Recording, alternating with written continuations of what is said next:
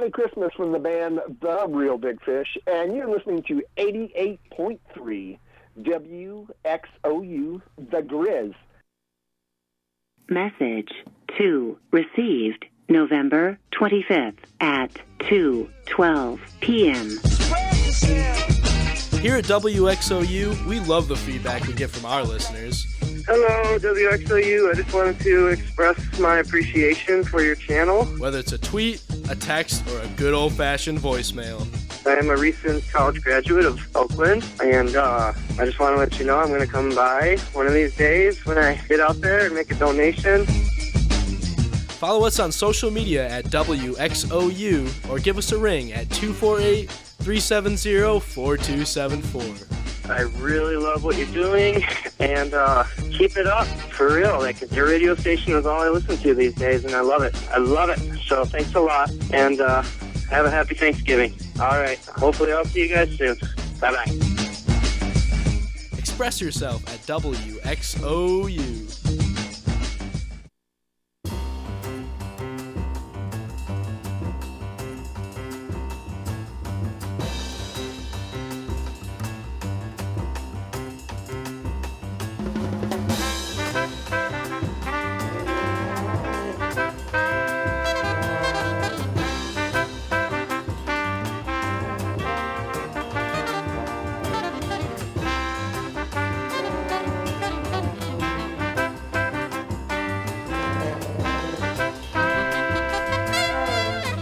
Good morning, everybody. It is WXOU Auburn Hills, broadcasting to you valiantly from the basement of the Oakland Center. Here on the campus of Oakland University, we are 88.3 FM. And we're back on the air for a Saturday morning sports emporium. My name's Justin Lee, joined by Adam Swenson and Brandon Lee. Good morning, gentlemen. Good morning, Justin. It is a morning. It is, in fact, a morning. A very, very rainy morning. It's a different day than yesterday. It is, in fact. So um, we're back on after a few weeks, as I was out uh, last week uh, due to work things, and um, so I, I've b- I basically. mean, I mean, I was gonna drive through a foot of snow to get here, so you know. well, there was Yeah. that. clearly, we still would have had a show. clearly, it's like the guy in The Shining. That's what I was, I was preparing for. yeah, there was that too. So, so between the fact that I've been working nonstop and schooling nonstop and have been really sick, I really haven't had the opportunity to pay a lot of attention to sports. So, has anything happened in the last couple of weeks? Nothing. Absolutely nothing. Nothing at all. Nothing at all. Turn up that Christopher Cross song, and we'll just uh, we'll just uh, Just- lay just back rock and out. listen. Yes. Right. Okay. I feel like one or two things have happened in the sports world in the last couple of We'll weeks. work through it. We'll work And through it. we we'll will- figure it out before ten o'clock. I'll go through the paces. All right. Excellent.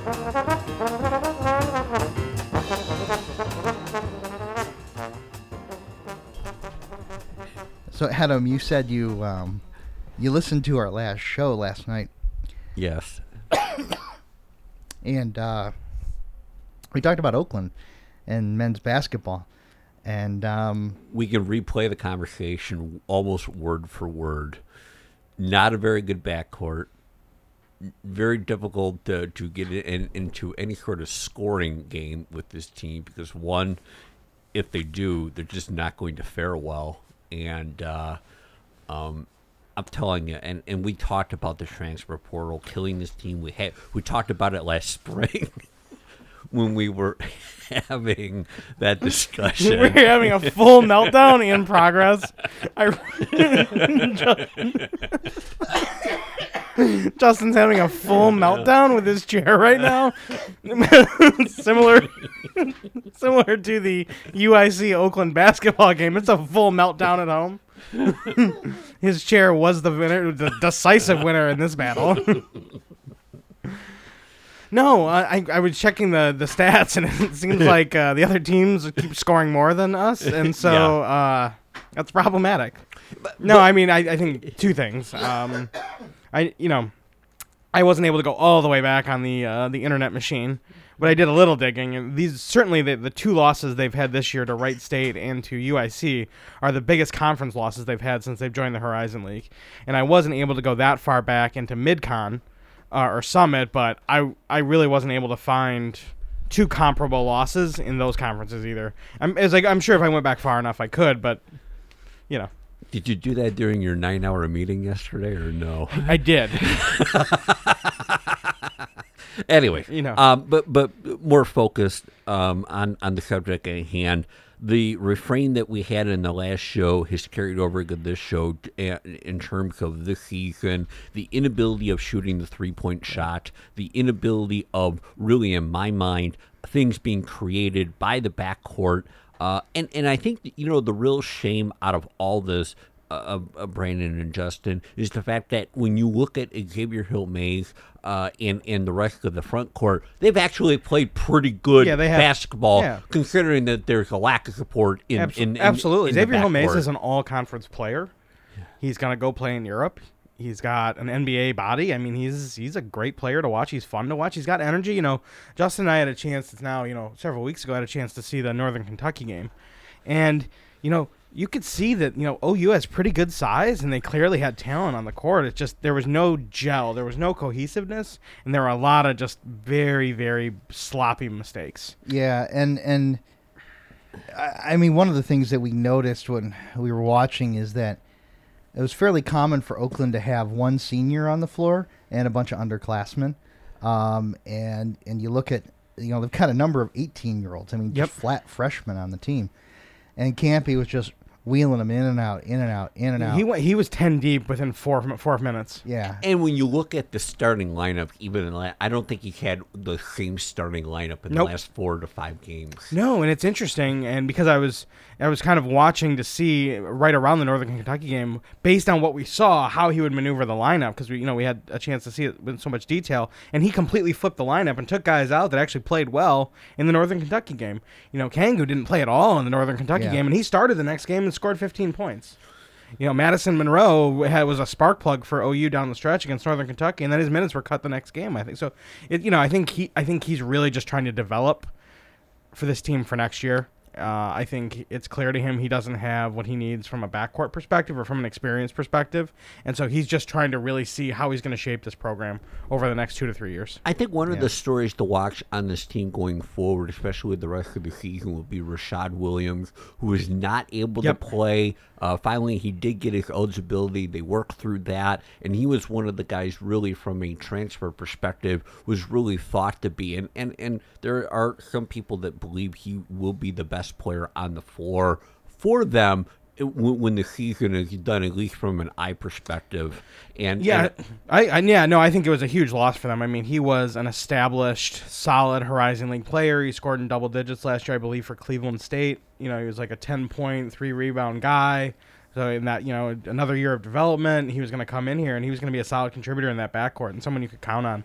And so I actually have a, a little bit. I'm, I'm feeling a little bit positive about next year in that I think Trey Maddox has a lot of potential. He's an incredible athlete. Yep. I think uh, Lampman can really shoot the ball, and that will only improve as he gets older and puts a little bit of muscle on his frame. And so, you know, you add Williams to the mix, o- Oladapo, Monroe, uh, uh, Madison Monroe. Some of these other guys begin to develop a bit, and then you know you might have the makings of a competitive team. Maybe not next year, but the following year. And and you wonder whether or not you know we talked about it when it all happened back in late spring or mid spring with the transfer portal, Cumberland moving on. We talked about this in the last show, and we talked about what a a, real hindrance we believed that the transfer portal was to Oakland. And you wonder, based on the play, the reputation, and again, and I, I don't think we can really understate the importance of Kendrick Nunn having his absolutely fantastic He's amazing, NBA season going on, whether or not that that will help Greg Kampe in terms of recruiting and stuff like that. Um, maybe this transfer portal might be a, a good thing in the whole scheme of things. Unfortunately, like guys like Brad Brechting, who has actually played really well during He's the conference solid, yeah. schedule, Uh, and, and Xavier Hill Mays, I think he had he has one more year, right? He's a junior or is I he a believe senior? I believe they're both seniors. Ugh, Yeah. Okay. Somehow I thought we were lucky enough. No, I think they're going to turn over their entire front court next year. Okay. So yeah, then- they're- in fact, I believe they're both fifth year seniors. okay. Never mind. So Yeah. I should have known. I know that, Brechting is for sure. And, Brechting is for sure. Yes. and, and yes. Xavier Hill Mays, yeah, he's a Okay. senior as well. I was hoping to squeak one more year out of Mr. Hill Mays, but Nope. um, you know, and and and, and d- ugh, it, it's been a frustrating watch. I, I did watch a fair amount of the game before I got called out on a. Uh, a, a request for service so uh, the other night and uh, on Thursday and uh, I was uh, watching the game and really when you're watching the game just very specifically talking about what's going on on the court it's very clear when we talk about the backcourt, especially because of the youth, because of what's really shaped into the season, you know, acting out as it has been, the lack of confidence on the floor is very, very noticeable. Yeah. Uh, and, and in general, just because of the lack of the uh, potential of creating one, uh, a shot, you know, and and to the, you know, Maddox, definitely an athlete, but you can tell he's frustrated Definitely. on the floor, not being able Oh, to do, and it seems like, and probably because teams know that he's probably the one guy Who they can, can ball, go can ahead and ball yeah, double. and create his own shot? Yeah. yeah, and, and he- they can go ahead double him and not worry about the rest of it. Yeah, no, I mean, I think f- the best, the, the the phrase I would use would be floor generalship. They don't have it. And as as much as I think Cumberland is was it would have been the best player on the team this year and was the biggest loss on paper, it's actually Norris that I think is what sunk this. Because with all the youth they still have, if they had Norris in the backcourt to manage these games now, I actually think this team would be on the plus side in terms of their conference record this year and would be competing for a three or four spot in the conference versus where they are now. And I think he's just that difference because I think he, he was so so solid from a backcourt perspective, so solid in creating offense, shooting the three consistently. That was a huge loss, and he's doing quite well at Loyola. So all the best to him. But I think that was the that was the big blow. You know, a guy like Cumberland from an offense standpoint, Maddox can kind of fill in there, but not Norris. There was no replacement for Norris. So with that said, uh, we'll just keep on keeping on and uh, see where the season plays out. And, and quite honestly, it's going to be about what happens in the off season. Yep. And are there going to be transfers? Uh, you know, and, and I would say more likely, perhaps Oakland can go out and grab. I hope, yeah, a guy in for the front court Yeah. because there's going Um, to be a serious void there. Right, and that that's that's the big issue is they got some some kids for the backcourt that have some talent. Yeah. Y- and you can see it, you know, when they're out there, and and but they they need they're going to need that uh, that front court presence. Well, they're at home today against IUPUI, and then uh, they're on the road for three straight games at Detroit, at Northern Kentucky, and at Wright State. Uh, before our well, the Wright State would be the day of probably our next show. So uh, I, I'm, I'm not expecting a dramatic uh, change uh, in the execution and performance. Yeah, you know, I hope they get off. They're on a they're on a tough tough snide though right now, and I hope they do get off. You know, I hope they. I mean, they're Oh, they're for- for they're sure. better than their record. I mean, Yes. this team is not going to be competitive from a you know conference standing standpoint, but they are better than the re- their record, and I, I believe that from a talent standpoint, they're not. They are not 30 points worse than UIC, who is not a great basketball team. Yeah, yeah, I and I, I think somewhere down the stretch, uh, a nice win against another team that perhaps has a bad day, and Yep. they'll get on a roll. Get a little win, confidence. Win a few games. Yeah, and then and, and again, and this has killed OU in years past. Anything can happen in a conference tournament, That's true, especially too. when you have a guy of the caliber of Xavier Homez. Mhm. Anything can happen. Correct, correct. No, no, no, they no, could they no. could steal a game and no pressure. no, and no pre- and literally no pressure and no expectations. Right, and, and if you are, and, and, and when you think about the conference, I mean, yeah, that that's where it's, it's almost. I mean, You've I'm sure if you ask Coach Kampe, no, he he does not want to be performing like this. But if there's anything, unfortunately, it doesn't matter how you perform in the regular season for this. It As really comes learned. down. Yes, it, it, it won't Yeah. matter. It comes Yeah. down to what you do this year down in Indianapolis. Yep. I mean, I was as I was hunting through their their last few seasons. You know, they went on two years ago or three years ago. They went on an eight game tear to close out the conference season, and That's then right. lost the first round of the tournament. That's Yeah. right. You know, and they had Martez Walker and Cumberland, and they were Well- locked and loaded with Kendrick Nunn and all these transfer talent, and they got bumped off by Youngstown State. Yeah, and they should, and that was the year they absolutely should have gone to the tournament. Absolutely, and they've had a couple of them. They had K the Kay Felder it was the year before, same deal. Yeah, they got yeah. to the second round and got knocked off. So, hey, I'm, eh, you know, it's tough watching, but you know, I think the future is bright. So, with that, I've just gotten a signal that um, we should be talking about baseball now. I feel something. Yeah, a buzz? Something's buzzing on my shoulder. When we do the post-show celebration, I don't want you to touch any of my clothing. Rest assured I wasn't. So. Not a problem. Not a problem. So, um, so this really has dominated um, sports for the last few weeks. Yeah. Um, obviously, you know, we'll talk a little Super Bowl before we get out of here. And I know, Adam, you wanted to potentially talk about the Wings and the fact that they remain the Dead Wings right now. But um, Jimmy Howard has two more wins this year than I would have if I were the goalie of the Red Wings, so, I think you short sell yourself. potentially. so, so last season, Try to transition out of that. Mike Fiers, um, you know, publicly came out and explained what the Astros did in terms of sign stealing. And as we've talked about on other shows, um, gamesmanship in baseball, long-standing tradition. People have been trying to steal signs for a long, long time, and it's understood, and in the rules even, that if you do it within the context of the field and the players on the field, hey, that, that's that's fair game.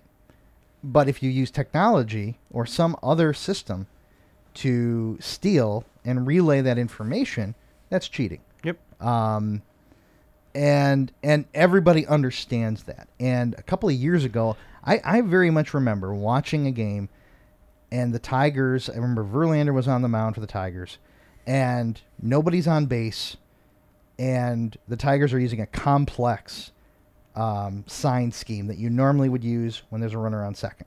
So clearly, they knew something was up. Um, and we started to see it more and more often that teams were doing that or going to a different sign scheme altogether. Catcher's not even putting fingers down, they're doing a, a more of a body uh, signing and things of that nature to try to throw people off. And there more and more rumblings were out there that teams were, were playing games because you've got the replay system, so you got more cameras in the parks now, more access to replay, et cetera, et cetera. Uh, more access to feeds in the clubhouse, in the dugout, et cetera. So, Mike Fiers, who was on the Astros, spilled the beans and said, "This is, this is what they did." And the more and more that people dug into it and what have you, found out that it was beyond a shadow of a doubt true. Of course, Major League Baseball launched an investigation and all of that stuff. The And- Keystone Cops, great. yeah, and, and and so there's so much to unpack with this. You know, w- one part of it is, you know, wow. What do we do with the Astros? Another part of it is, did the base did baseball's punishment go far enough, or too far? Third, is there more to this that we don't even know about? Um, and now and then what's next? And so the, all of those things are are fair game, I think. I think they can't go that far because they don't know how well. I don't think they, they can go too far in terms of punishment. And did they go as far as they could with the Astros? Probably not. But the problem is, is that I, in genuine believe that this is a very much more rampant thing, and it just happened that the Astros were probably probably doing it way more than the most, and as a result, and because if you really really come down on the Astros, and then you find out that other teams are as guilty, you are going to that that, that that's something that Major League Baseball can't even manage, and I think you know, and especially too to me, do I think the punishment was that severe from a Astros standpoint? No, not at all. I mean, really, it was, hey, we recognize it happened. We're going to call out a few people, and then we're just going to move on and move forward. That that was my takeaway. And to be honest with you, I think it's the I, I think in general it's the right thing to do because I think that's a Pandora's box for baseball, and I don't think uh, it, I, I think it, uh, once it gets started, it'll go downhill, and they won't be able to stop it.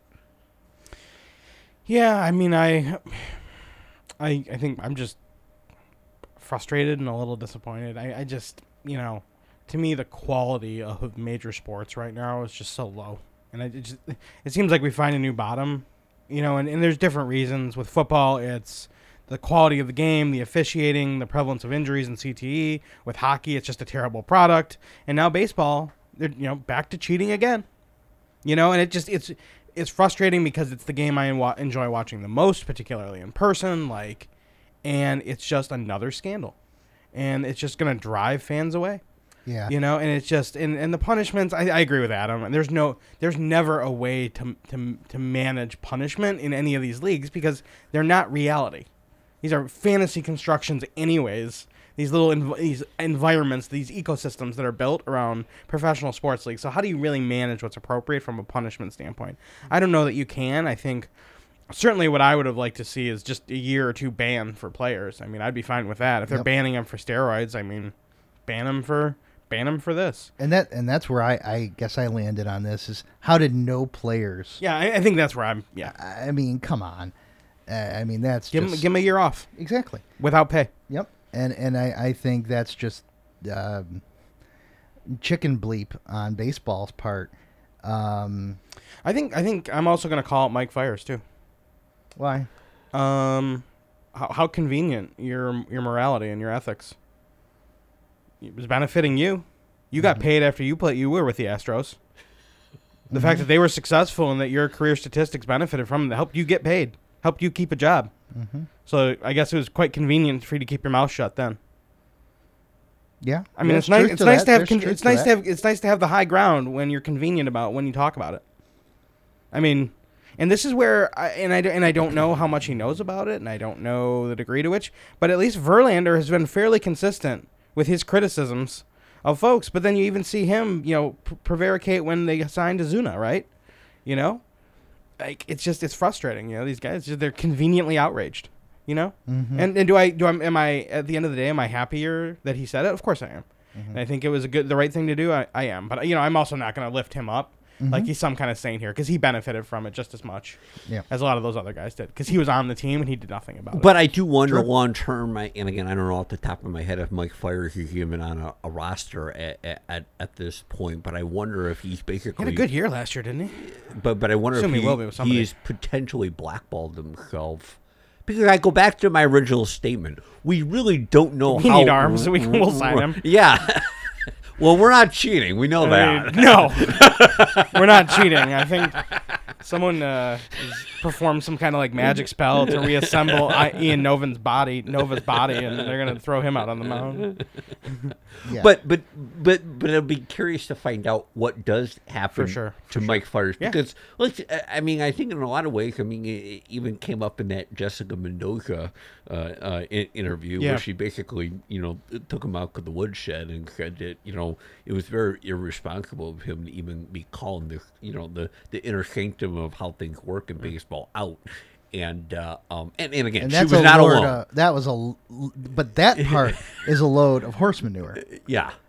That that Yeah, that's not my contention. uh, right exactly. No, mm-hmm. the argument that Mendoza, you know, and Pedro Martinez are making, I, I don't buy that at all. I just, you know, I, I just don't need I don't need his righteous indignation when he was a benefactor from the cheating of this team. and that makes Right. sense. And you've got to look at other guys on this team, like Justin Verlander. And you got to go JV, man. What on earth? Y there's no way you didn't know what was going on. You called out Peralta, you've called out Osuna, you've called out Yep. you've been very vocal in ways that I have loved, loved over the years, the way that he has been outspoken. Yep. He is a superstar and has, has stood up for what he's believed in, but it's like, dude, you got a question. I mean, uh, uh, I, It's not right. It's it's he seems like a guy. He is a heart of the game guy. He is a do it the right way guy, and he was complicit in some way, shape, or form with a fundamental fundamental cheating. How much do you think? And again, No I- interpretation. I'm I'm the last person because I am not a JV fan in, in a lot of ways, and I think I've made that very clear on this show many times.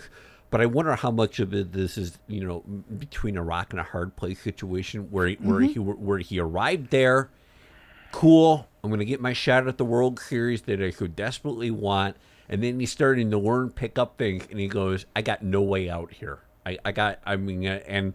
And I, I wonder how much of it is that, Yeah. and I mean, I he and I he collected a lot of criticism here locally for not going ahead and saying something. And I think the problem too, though, is that this is a chess game where, in my mind, only a few pawns have been moved at this point. We have not gone to the to the back, uh, you know, layer of the the uh, uh, the rooks and, the, and castles and whatever being moved. And I wonder how much of JV goes. I need way more dust to settle before I start really delving into this. Yeah, I think that's a good assessment. Yeah. yeah, for sure. Because he did. He came in mid-season too when they were doing it. So, uh, and they didn't do it every game. And it's like, you know, where are those weird? You know, it's it. I, I get it. I think you know what you ho- what you hope is that what what Verlander had, and and again, I know it's a difficult situation, but what what in my opinion, he's a Hall of Famer.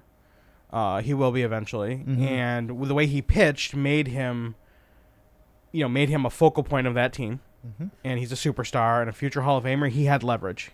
There was a power dynamic that he had in the relationship with the Astros. And again, I get it. Like they have lots of stars on that team, and so it's not that easy. But there was there was uh, he had a platform and agency to go to management of that team and say, "You guys should stop this." And and so let's talk about management of that team because you know so AJ Hinch, um, you know he absolutely got steamrolled in all of this, um, and you know it's said that even in baseball's report that he didn't like the thing. He actually broke the TV in the uh, locker room on multiple occasions because he was so unhappy with it.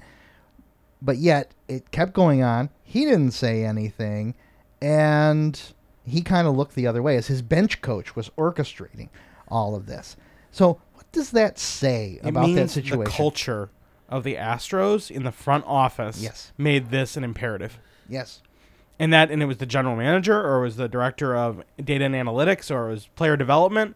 Somebody up in those offices that was overlooking Up, somebody above him. somebody above him was was orchestrating this. and that and that is to me what is super damning about all of this is this was organizational for the Astros, and perhaps that's part of the defense of Fiers and Verlander is if the general manager of, and we don't know, We don't know, yeah. but but but he got broomed too, and and if you suspended and then broomed. If that was the message being delivered from the head of the front office, It's tough. Yeah, and and again, I I do sympathize with the guys in that locker room that weren't, you know, a party to it or didn't like it. I just in JV's case, I would just say mm-hmm. he was a guy with agency and with a platform within that organization based on where he is in his career. He's made all the money one is ever going to need to make. He had gotten his World Series. You know, my hope is that, and we'll never find out, but my hope is that he talked to someone there and said, I think this is garbage. I hope he mm-hmm. did. I would be surprised if he didn't. And I hope but- he comes out one day that he did. Yeah, Otherwise, I, m- in my estimation of him lowers. agreed, hundred percent. But my question right now is how does baseball how will baseball be moving forward? Because I really in in my estimation did not see a whole lot of of fear being struck into all major league baseball teams. And, and I guess being more specific, I mean we saw Carlos Beltran. He got dismissed. Cora. We, we, Cora we- got dismissed. Cora got dismissed. We we saw managers get dismissed.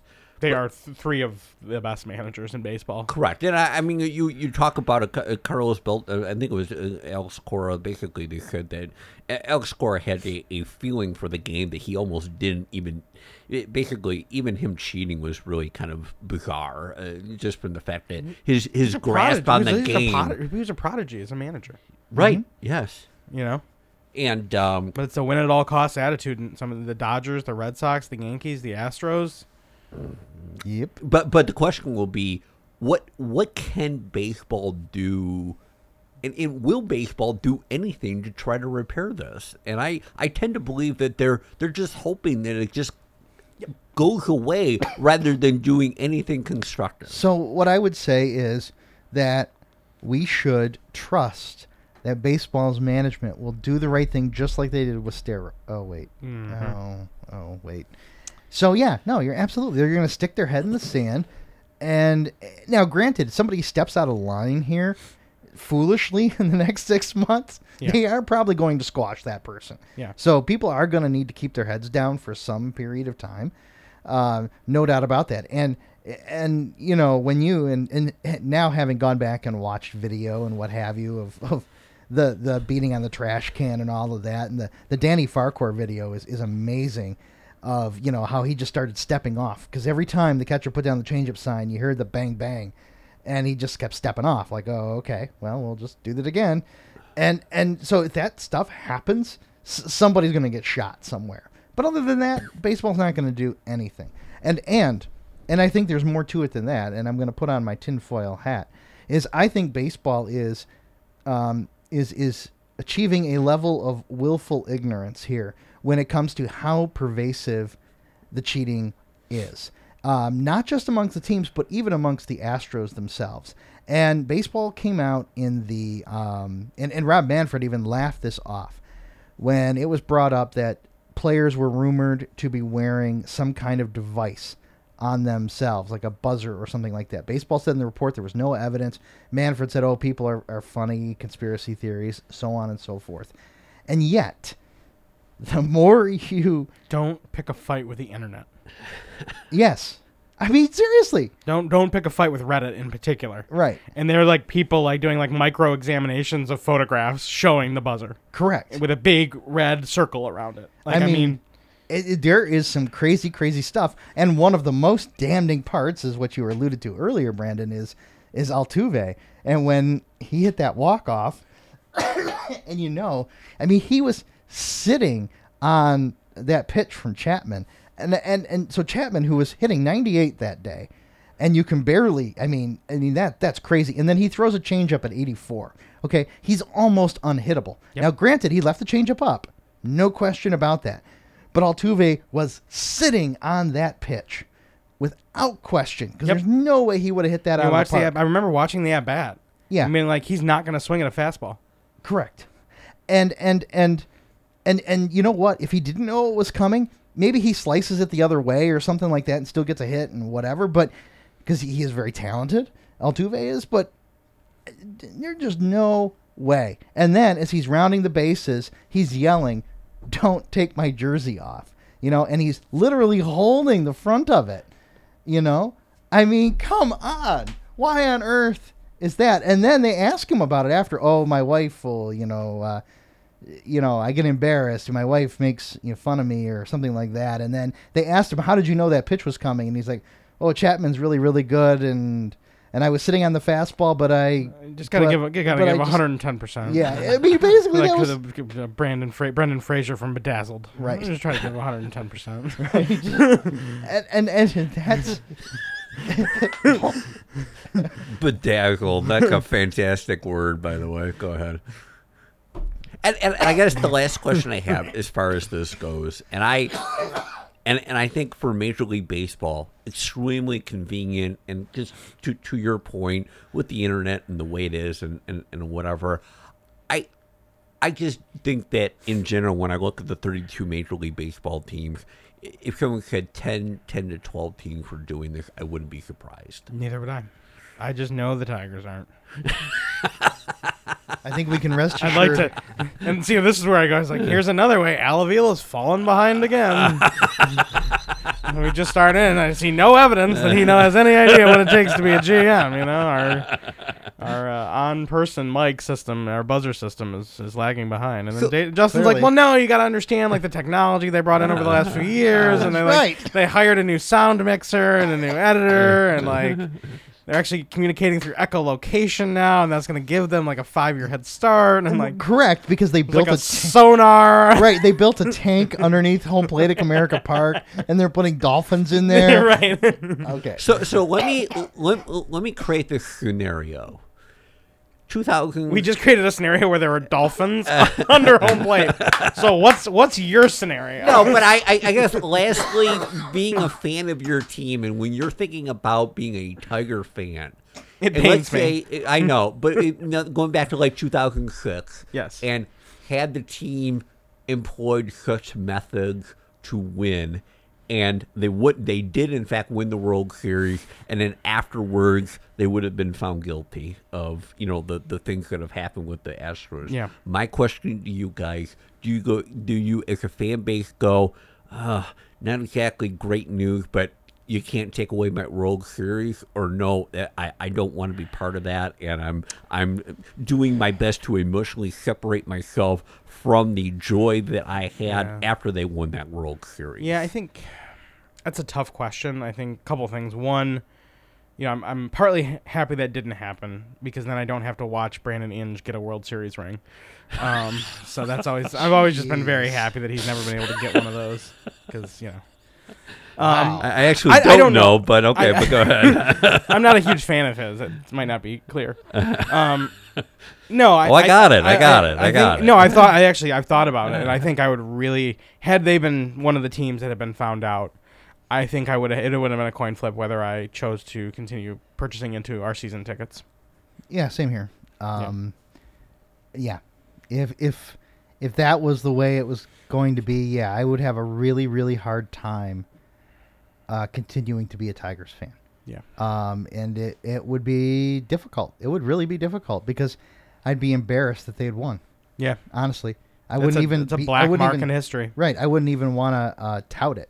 Like, I, I just wouldn't even want to talk about it. Like, but but but I think in general, what I would say is that if I lined up, a, you know, a random hundred Tiger fans, and I mean, if I lined up right now a hundred Astro fans, I would say that less than twenty percent would care. They'd be like, no, no, the, the moment was fantastic. I'm never going to forget it, and and I'm going to continue being a fan. That, Maybe- that- Maybe, maybe, yeah, maybe. Well, maybe 06 because of course they were playing. They were playing against the most notorious cheating organization in you know Major League Baseball, St. Louis Cardinals. They've been cheating for years in Right. all manner of ways. right. So So and and that is and that is part of the story. If I'm an Astros fan right now, I want to know. Okay, great. How much are the other teams cheating? Because that that is going to be a measure of of how Totally. how much I care. Yeah. Is if we just cheated better than everybody else, well, hey, uh, good on us. Uh, you know, and that that's again what makes this. and, and, and we'll see. It'll be you know it'll be almost you know nine ten months from now. And but uh, right now, if the baseball playoffs were on TV, I wouldn't watch a minute of them. You know, and so we'll see if that dissipates. You know, over the next few months, I'll of course continue to follow the Tigers, but. Um, the the way that I really lock into baseball playoffs as I have the last decade or so, I, right now I have no interest in it.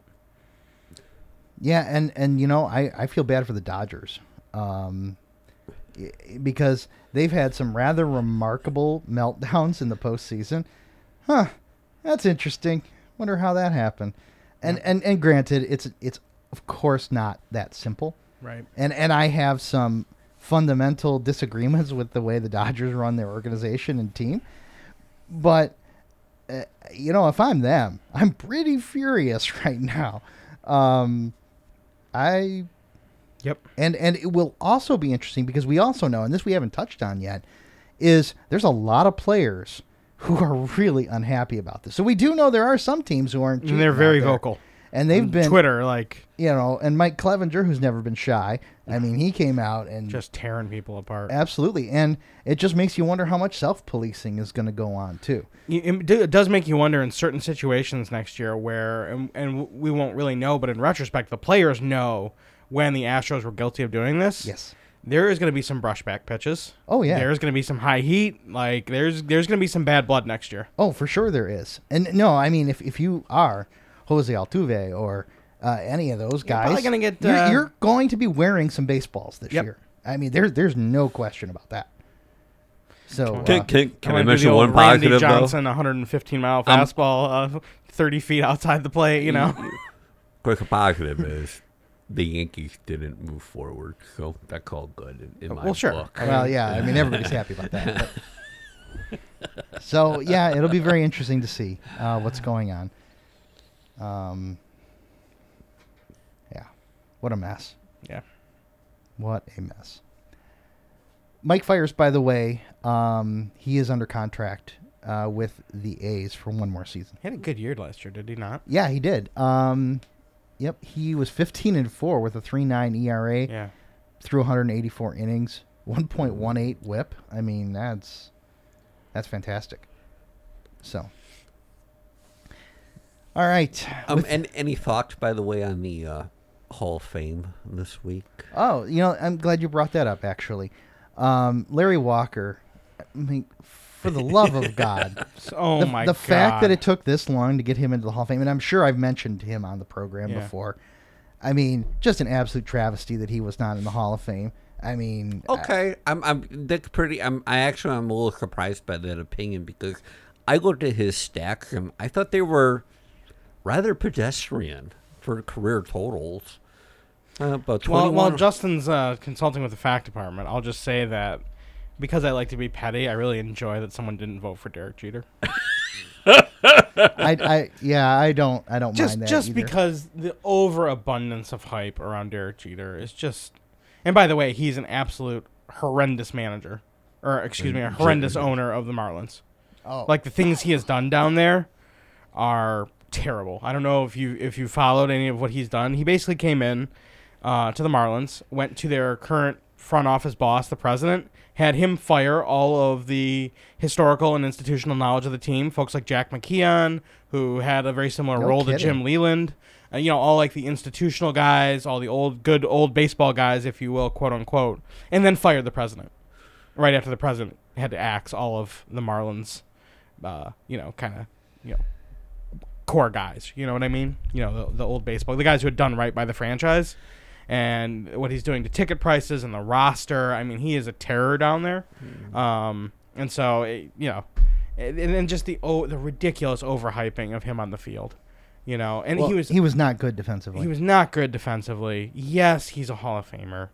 Yes, but how much of it was because he was on the Yankees, and how much of You it was what? because he had Soriano, and he had you know Cano, and he had Knoblauch pre throwing Yep. 800 feet into the stands. Yep. you know, like, well, and of course the entire other roster, and, well, you know, right. and, and Joe Posada, Torre, Williams, and yeah, and Rivera. I mean, yeah, of course. Pettitte and Clement. You know, all the other guys are on steroids. No, especially when you look at his plate discipline. Like I compared his plate discipline to Alan Trammell and uh, uh, Cal Ripken. It was horrendous. Yeah. It was absolutely horrendous. His strikeouts was like two, he struck out like two thousand times. Yeah, I mean, and you didn't have to worry about it because half the time he got up there, you know, he knew he was going to get good pitches Well- because of depending on where he was in the order, whether he was hitting first or second, depending on where he was in his career. Like there was going to be guys around him that were going to uh, give him, you know, an opportunity to get some good pitches. You And know, and they hit- were less afraid of him than they were of Giambi or any of those other heavies on the two, three, four, five, six, seven, eight of the Yankees lineup. You know, Right. And, and actually, he played the same number of years as Trammell and and Cal Ripken, and he had o- over Trammell. And Trammell had some injuries over time, but he had two thousand more plate appearances uh-huh. in the same amount of time as Alan Trammell. And of course, you know, at, at that rate. You know, I of course he's going to be able to get the stacks, especially as to your note to the support. I, I would almost And he argue. hit leadoff. I, I would almost argue that if you were to swap Alan Trammell for Derek Jeter, that Derek Jeter would not be in the Hall of Fame, and Alan Trammell would probably be considered one of probably the best, one of the best offensive shortstops of in in the history of Major League Baseball. Well, there is something to be said for that. perhaps. Yeah. Yeah, I mean, I, you know, they're Je- Jeter's bat control was actually pretty good, and he struck out a lot. But um, he knew he was also a very good clutch hitter. Um, but the other thing about Jeter too is one of the smartest guys on the field. Knew how to be where he needed to be, and Trammell was too. Right. Yeah. Incidentally, just just to be clear, Yes. but um, I mean, the, Jeter had a lot of good things going for him, and he knew how to maximize. I, I, I'm not going to go as far as you, Adam. I do believe he's a first ballot Hall of Famer. I just think that he is overhyped. Oh, he is overhyped. Oh, I, There's no doubt about that. I, I, I just can't change the situation. I'm, Yeah. I, I, I'm For not. sure. No, I mean if he if he plays for the Oakland A's, I mean, It's a different story. yeah. Yeah, and I, I was just looking at Larry Walker's numbers here, and I mean he he put up really really solid numbers. Not um, insane numbers, no doubt about that. But you're looking at a guy who basically didn't have a bad year in in a uh, in a 16, 17 year career. The only thing with Larry Walker, and I, I I'm happy he's got in the Hall of Fame. I think he's deserving. I mean, again, I, and I hate to beat up on the guy, but you know, the guy, you know, Harold Baines, right? Yeah. Well, you're right. If you're I- comparing him to him, like you just there's no like, but he did play in Colorado, and that's the one thing that I will say about Larry Walker uh, from a hitting standpoint. Where Sure. I just look at the stats, especially in the mid '90s, before folks started actually learning how to pitch in that park, it was out of control. I mean, you know, and and I guess Colorado was like 384 pounds, and you know, rumbling around, hitting 40 home runs a year. It, just because the park was ridiculous, they didn't know how to pitch in it. Yeah, and I mean, I, I there, there is truth to that. You know, Walker's career OPS is 965. I mean, That's insane. That's ridiculously good. That's like Cabrera. That it is, and and um, uh, you know, but there is How the, many home runs did he factor. finish with? Uh, 383. So again, you're putting him in the top, uh, certainly top 50 all time Yeah. in home runs. Um, so Was- what was his uh, OBS? um, it was 400, Yeah. um, which is very very good. He he finished career his WAR career was 72.7. That's yeah, it's a solid is- career. Is that's that's beyond solid. I mean that is. By the way, that's Lou, Lou Whitaker's is almost identical to his. Just Just to just, put that just out to there. throw that out Probably there. a few less home runs. He did hit a few less home runs, um, but was also a better defender. But anyway, Did Larry Walker play in the field? he did in fact. kidding. He won multiple gold I, kn- I know. gloves. Not towards the end of his career. Uh, no, not not not quite.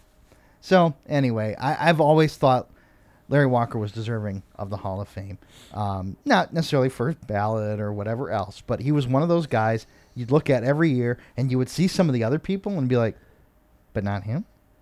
And and I'm glad he got in. Again. And Jeter was a first ballot Hall of Famer. Um, based on the circumstances, it is what it is. And I do find it funny that people were whining about that he didn't get. Oh, I love it. I do too. Um, although we have talked about in the past that that is kind of The dumb. snide sneering of the baseball writers. Yes. Yeah, Well, I mean, and and I got a list of guys that were didn't get just like hundred percent. Hank Aaron. Well- Stop reading. Ted Williams, Stan Musial, Willie uh, Willie Mays. Is there a possibility? And Ricky Henderson. Is there a possibility that there's just like an actually like a really old and decrepit possum that somehow has gotten a vote and just like refuses to vote? It's just Well- like it's like just constantly upset and is always looking Joe- for like trash and food and it's just like I'm not gonna vote for any of these Joe guys. DiMaggio didn't get in until his fourth year. Right. Hank Greenberg got in his ninth year. Jimmie Foxx in the seventh year. I know because they were all like, "Well, how many of you guys fought in World War II?" Right. No, And Joe, Joe did fight him. and World then- I was II. gonna say. Williams So did Greenberg. and Jimmie Foxx. They all fought in World Sandy War II. Koufax, Mickey Mantle, Ernie Banks, Bob Gibson, Frank Robinson, Harmon Killebrew, Joe Morgan, Carlton Fisk, and Eddie Murray didn't crack 90%. That's insane. I'd take all those guys over Jeter. Absolutely. Absolutely. And and so I, I do find it And funny. That's interesting. It's I'm. It's so interesting, and I wonder if I'm thinking about Mantle. You know, uh, because Ted Williams was divisive Yes. in his time, and so like some He of these, was, some of but those guys were. And and again, I'm making no argument here, but what I'm what I'm getting at is I'm wondering how the politics and personalities of baseball have factored into some of these things. Oh, you for sure they have. Because Oh, of, because oh, of Mick, because of the writers, right? Because if Mickey Mantle played now, he would be exactly like Jared, Derek Jeter. Like it would have been the same mystique and the same aura. Like I mean, he's mythologized now, but can you imagine what he would have been like? A, a guy like that with that ability Yeah. i- in current, you know, it's like a, a Mike Trout, you know, but with his personality and you know, so if he didn't end up uh, in prison, yeah. Um, you know, because they, they covered some things up indeed. uh, with him. But um, and and you know, and there and there's another great story right there about Mantle and betting on baseball. But let's not even try to open that can of worms at this point. But yeah, I, I, it for sure. All I know is Hank Aaron didn't get in Stop un- talking. unanimously, and, and and a great point, Adam. I mean, all those. na- I mean, those are all. I mean, just Eddie Murray. I mean, come on, Carlton Fisk. I mean, that's just dumb. That's just dumb that you. What that you- again? And then the, I, I, I Sandy got Koufax. Koufax. I mean, I although gotta- his career was short. but so dominant. I Right, agree. I right. agree. But still, Is it, what's Sandy Koufax's war? Uh, I'm gonna find that out. Actually, yeah. Let me talk to the fact department. But it, yeah. So, from Hall of Fame to the Detroit Red Wings, Mmm, yum. the Red Wings are not good. no.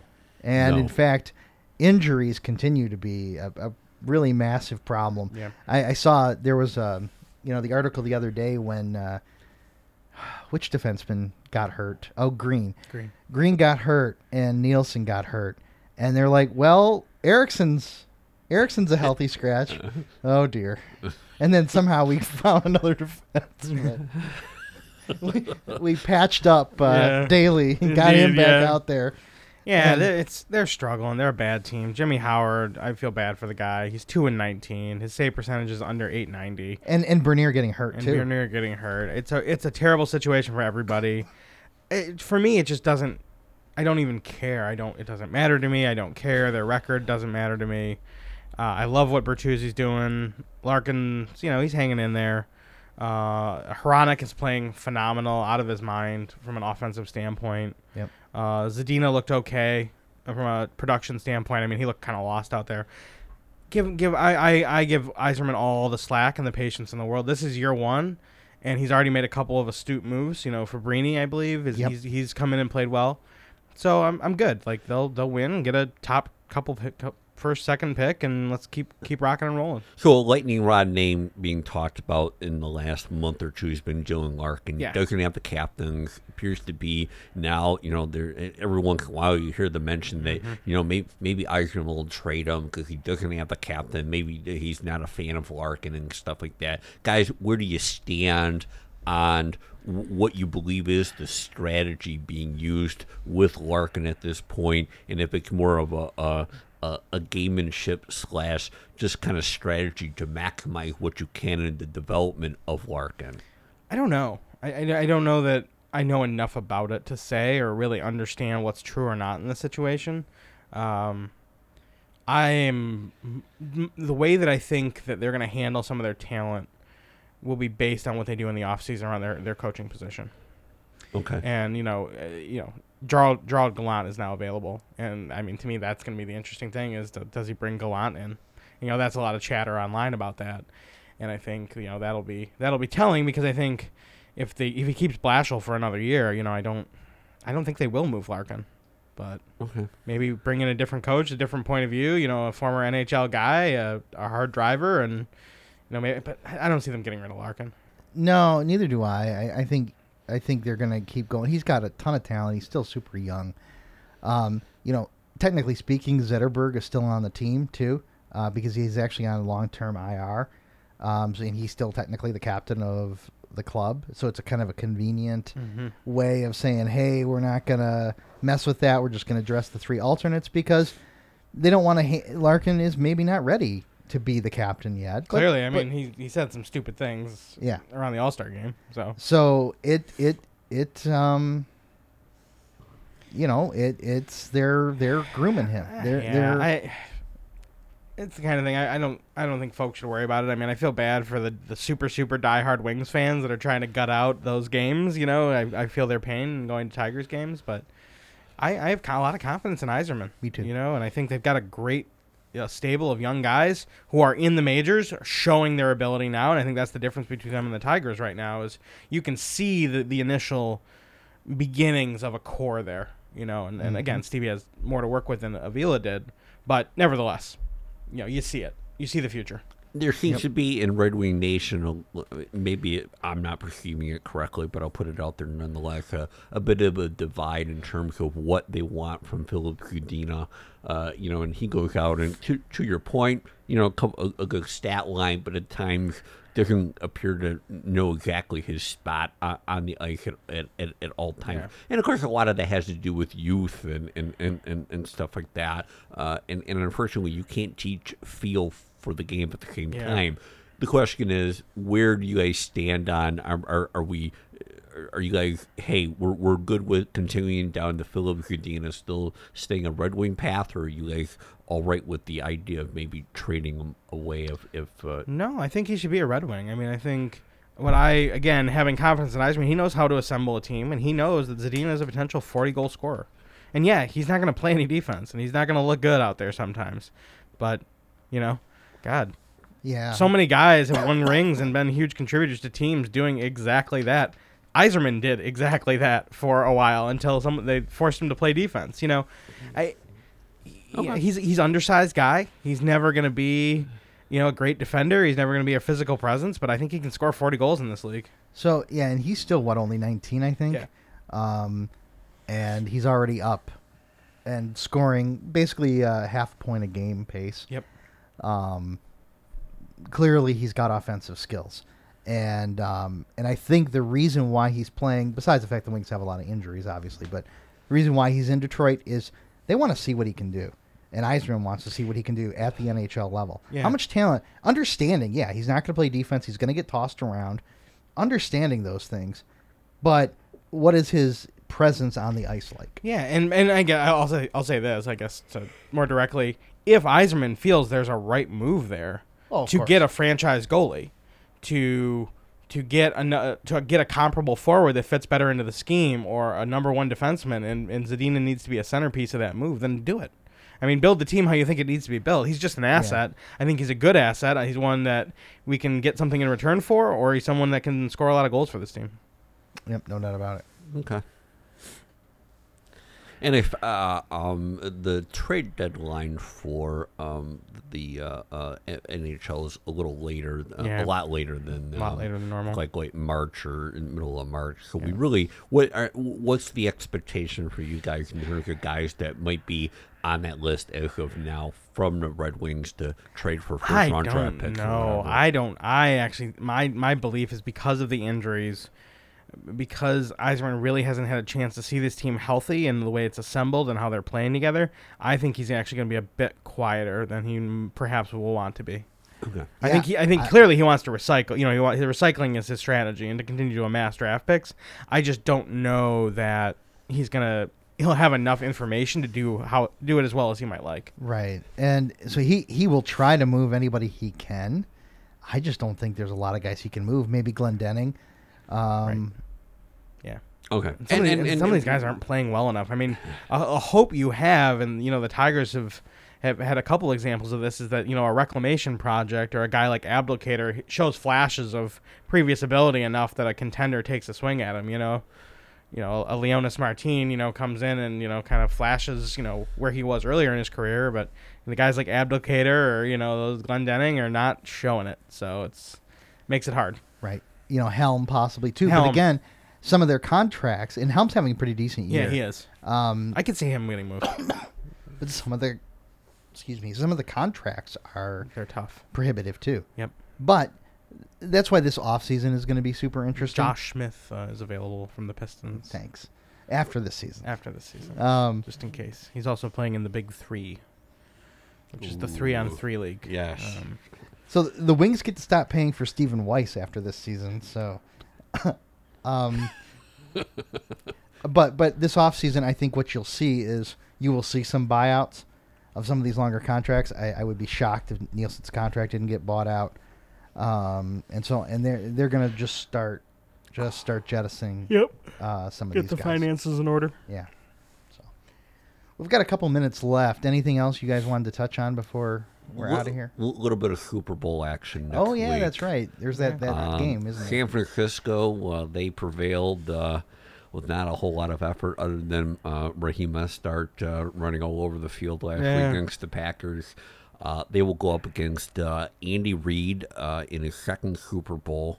Uh, the first one is the Kansas City Chiefs uh, head coach, uh, with him and Pat Mahomes heading to Miami uh, to, in my mind, uh, after they uh, went ahead and defeated the Tennessee Titans, who just I, before we get into the Super Bowl, I do want to talk about the Titans for a little bit. they massively just they you know we talked about the game on the last show them going to New England and we felt like that was going to be a pretty tight game just based on uh, um, Bill Belichick struggling against former coaches of of his. Um, and, but then for them, uh, um, you know, for the Titans really to go ahead and, and find themselves in, in, in, in that big game. Yeah, Uh, and I think you know, I think, and again, not not to use this as a way to bash the Lions as I often do, but I will. You know, this is a team that benched their starting quarterback, that lost their star tight end for the season, and lost one of their star players in the secondary for the season. They started two and four, and they found a way to scratch out nine wins and get into the playoffs. They did one thing really well, and that was run block and run. They actually were terrible at pass blocking. They didn't have a great secondary. They had a team and a talent level comparable to the Lions. They just found a way to do something well, and you win a couple of games. You, you know, just it's not that hard. We just can't seem to figure it out here. Well, I, I'll, You know? I'll, I'll, I'll say this defensively, uh, obviously, and, and you know they went in and, and you know I think the prevailing thought was Baltimore was going to end up. It was going to be Baltimore, Kansas City, and it was going to be a very tight game going into uh, the AFC Championship game. They massively, from a defensive standpoint, went ahead and just basically contained Lamar Jackson in Yeah. in, in, in, in that game. Uh, basically saying, "Hey, fine, we'll we'll force you to be a pocket passer in this game," and it just didn't work out. And and by, and by the way, like, and this is where, and I, I mean, I recognize he's a very good player, but like, there's 25 years of historic, there's history here of how to control and contain these guys. Yeah. Every year, it's every couple of years, it's Vick or it's McNabb or it's Lamar Jackson. Every, the same things happen in the playoffs every single time, and they, they overhype these guys, and then they get into the playoffs, and teams like, oh yeah, yeah, it's not that we're gonna just do this, and we're gonna, and sometimes a guy like McNabb can pull through Yep. you know, and, and, and or Cam Newton can pull through and throw well enough to get to a Super Bowl, but like, you know, there there's there is no silver bullet in the NFL. So, so now we're going to move on to the quickest conversation regarding the Super Bowl that will happen between now and the game. Two minutes here. All right, I'll go. Um, if they can block San Francisco's defensive line well, the Chiefs will win. If they cannot, they will get run over. I think from a Chiefs standpoint, really, and, and it's so elementary. But first off, the, if if they force uh, San Francisco into a uh, passing, forcing Jimmy Garoppolo to win that ball game, it could be very difficult in my mind for the 49ers to win. And I think, I mean, you've got to put eight in the box and just say, Jimmy, you've got to beat us. Can he do it? Yes. When you can, look yeah. at, at, at Sanders and when you look at uh, Samuels, the- they're very, and obviously, and oh, by the way, George Kittle. Yeah. Um, um, but but you're you're really putting them in that situation. And Kansas City's defense has played very very well They have down the stretch. down the stretch. They've been incredible. Right. And on They on were a sieve earlier in the year, and now Right. they are they're playing really well. They have a lot of veteran talent. What I'm very curious about though is what does San Francisco defense do to figure out how to contain Just pressure. Pat Mahomes? Yeah, and, and I think you know as I'm Bosa talking about this game on the ends. I do believe that in the end it will be Kansas City prevailing just Agreed. because I believe that Andy Reid has the advantage in two weeks preparing for this game. But um the, and, and and it would be in my mind what I want. Same. And I've got to balance what I want versus reality. What I do want again though is Andy Reid to win a Super I think Bowl. Pat Mahomes is his ability once he got over his knee injury to use his legs again is just confounded teams down the stretch. Yes. When he's able to run for 50 60 yards a game and throw for 300 a game, like you can't you can't contain him because you've got speedsters running all over the field. They're spreading defenses out like crazy and then there's 20 yards open in front of a guy like Pat Mahomes who's just zip zipping through there. and, so and and really in general, lastly, the big problem will be the the lack of a running game outside of Mahomes Yeah. for Kansas City. So- Yeah. No, certainly true. And I think it's actually going to be a very close game, a very good game. Um, but I would expect the Chiefs to win. But You know, we just see. a w- quick historical. As I was going through, my, I was on a stats thing this week. Pat Mahomes through two seasons, 9,500 yards, 76 touchdowns against 18 interceptions with 500 yards rushing. That's insane. he's good. Pretty good. It's historically good. And with that said, and that exciting analysis, You're, you're welcome. no, thank you. I was talking about my analysis. He's good. Can we talk about the Lions some more? No, They can't do anything right. N- well, They're not a good team, and I don't think they're, very They're well Not coached. well coached. Right. With that said, that's going to wrap us up for this edition of the Saturday Morning Sports Emporium. We'll be back on in a couple of Saturdays, so we'll have a Super Bowl wrap up, and then Lord knows what else will be going on around that point in time. Um, it might not be pretty. That's, Indeed. that that much I can say. So for Brandon Go Lee Pistons. and Adam Swenson, yeah, no kidding. My name's Justin Lee.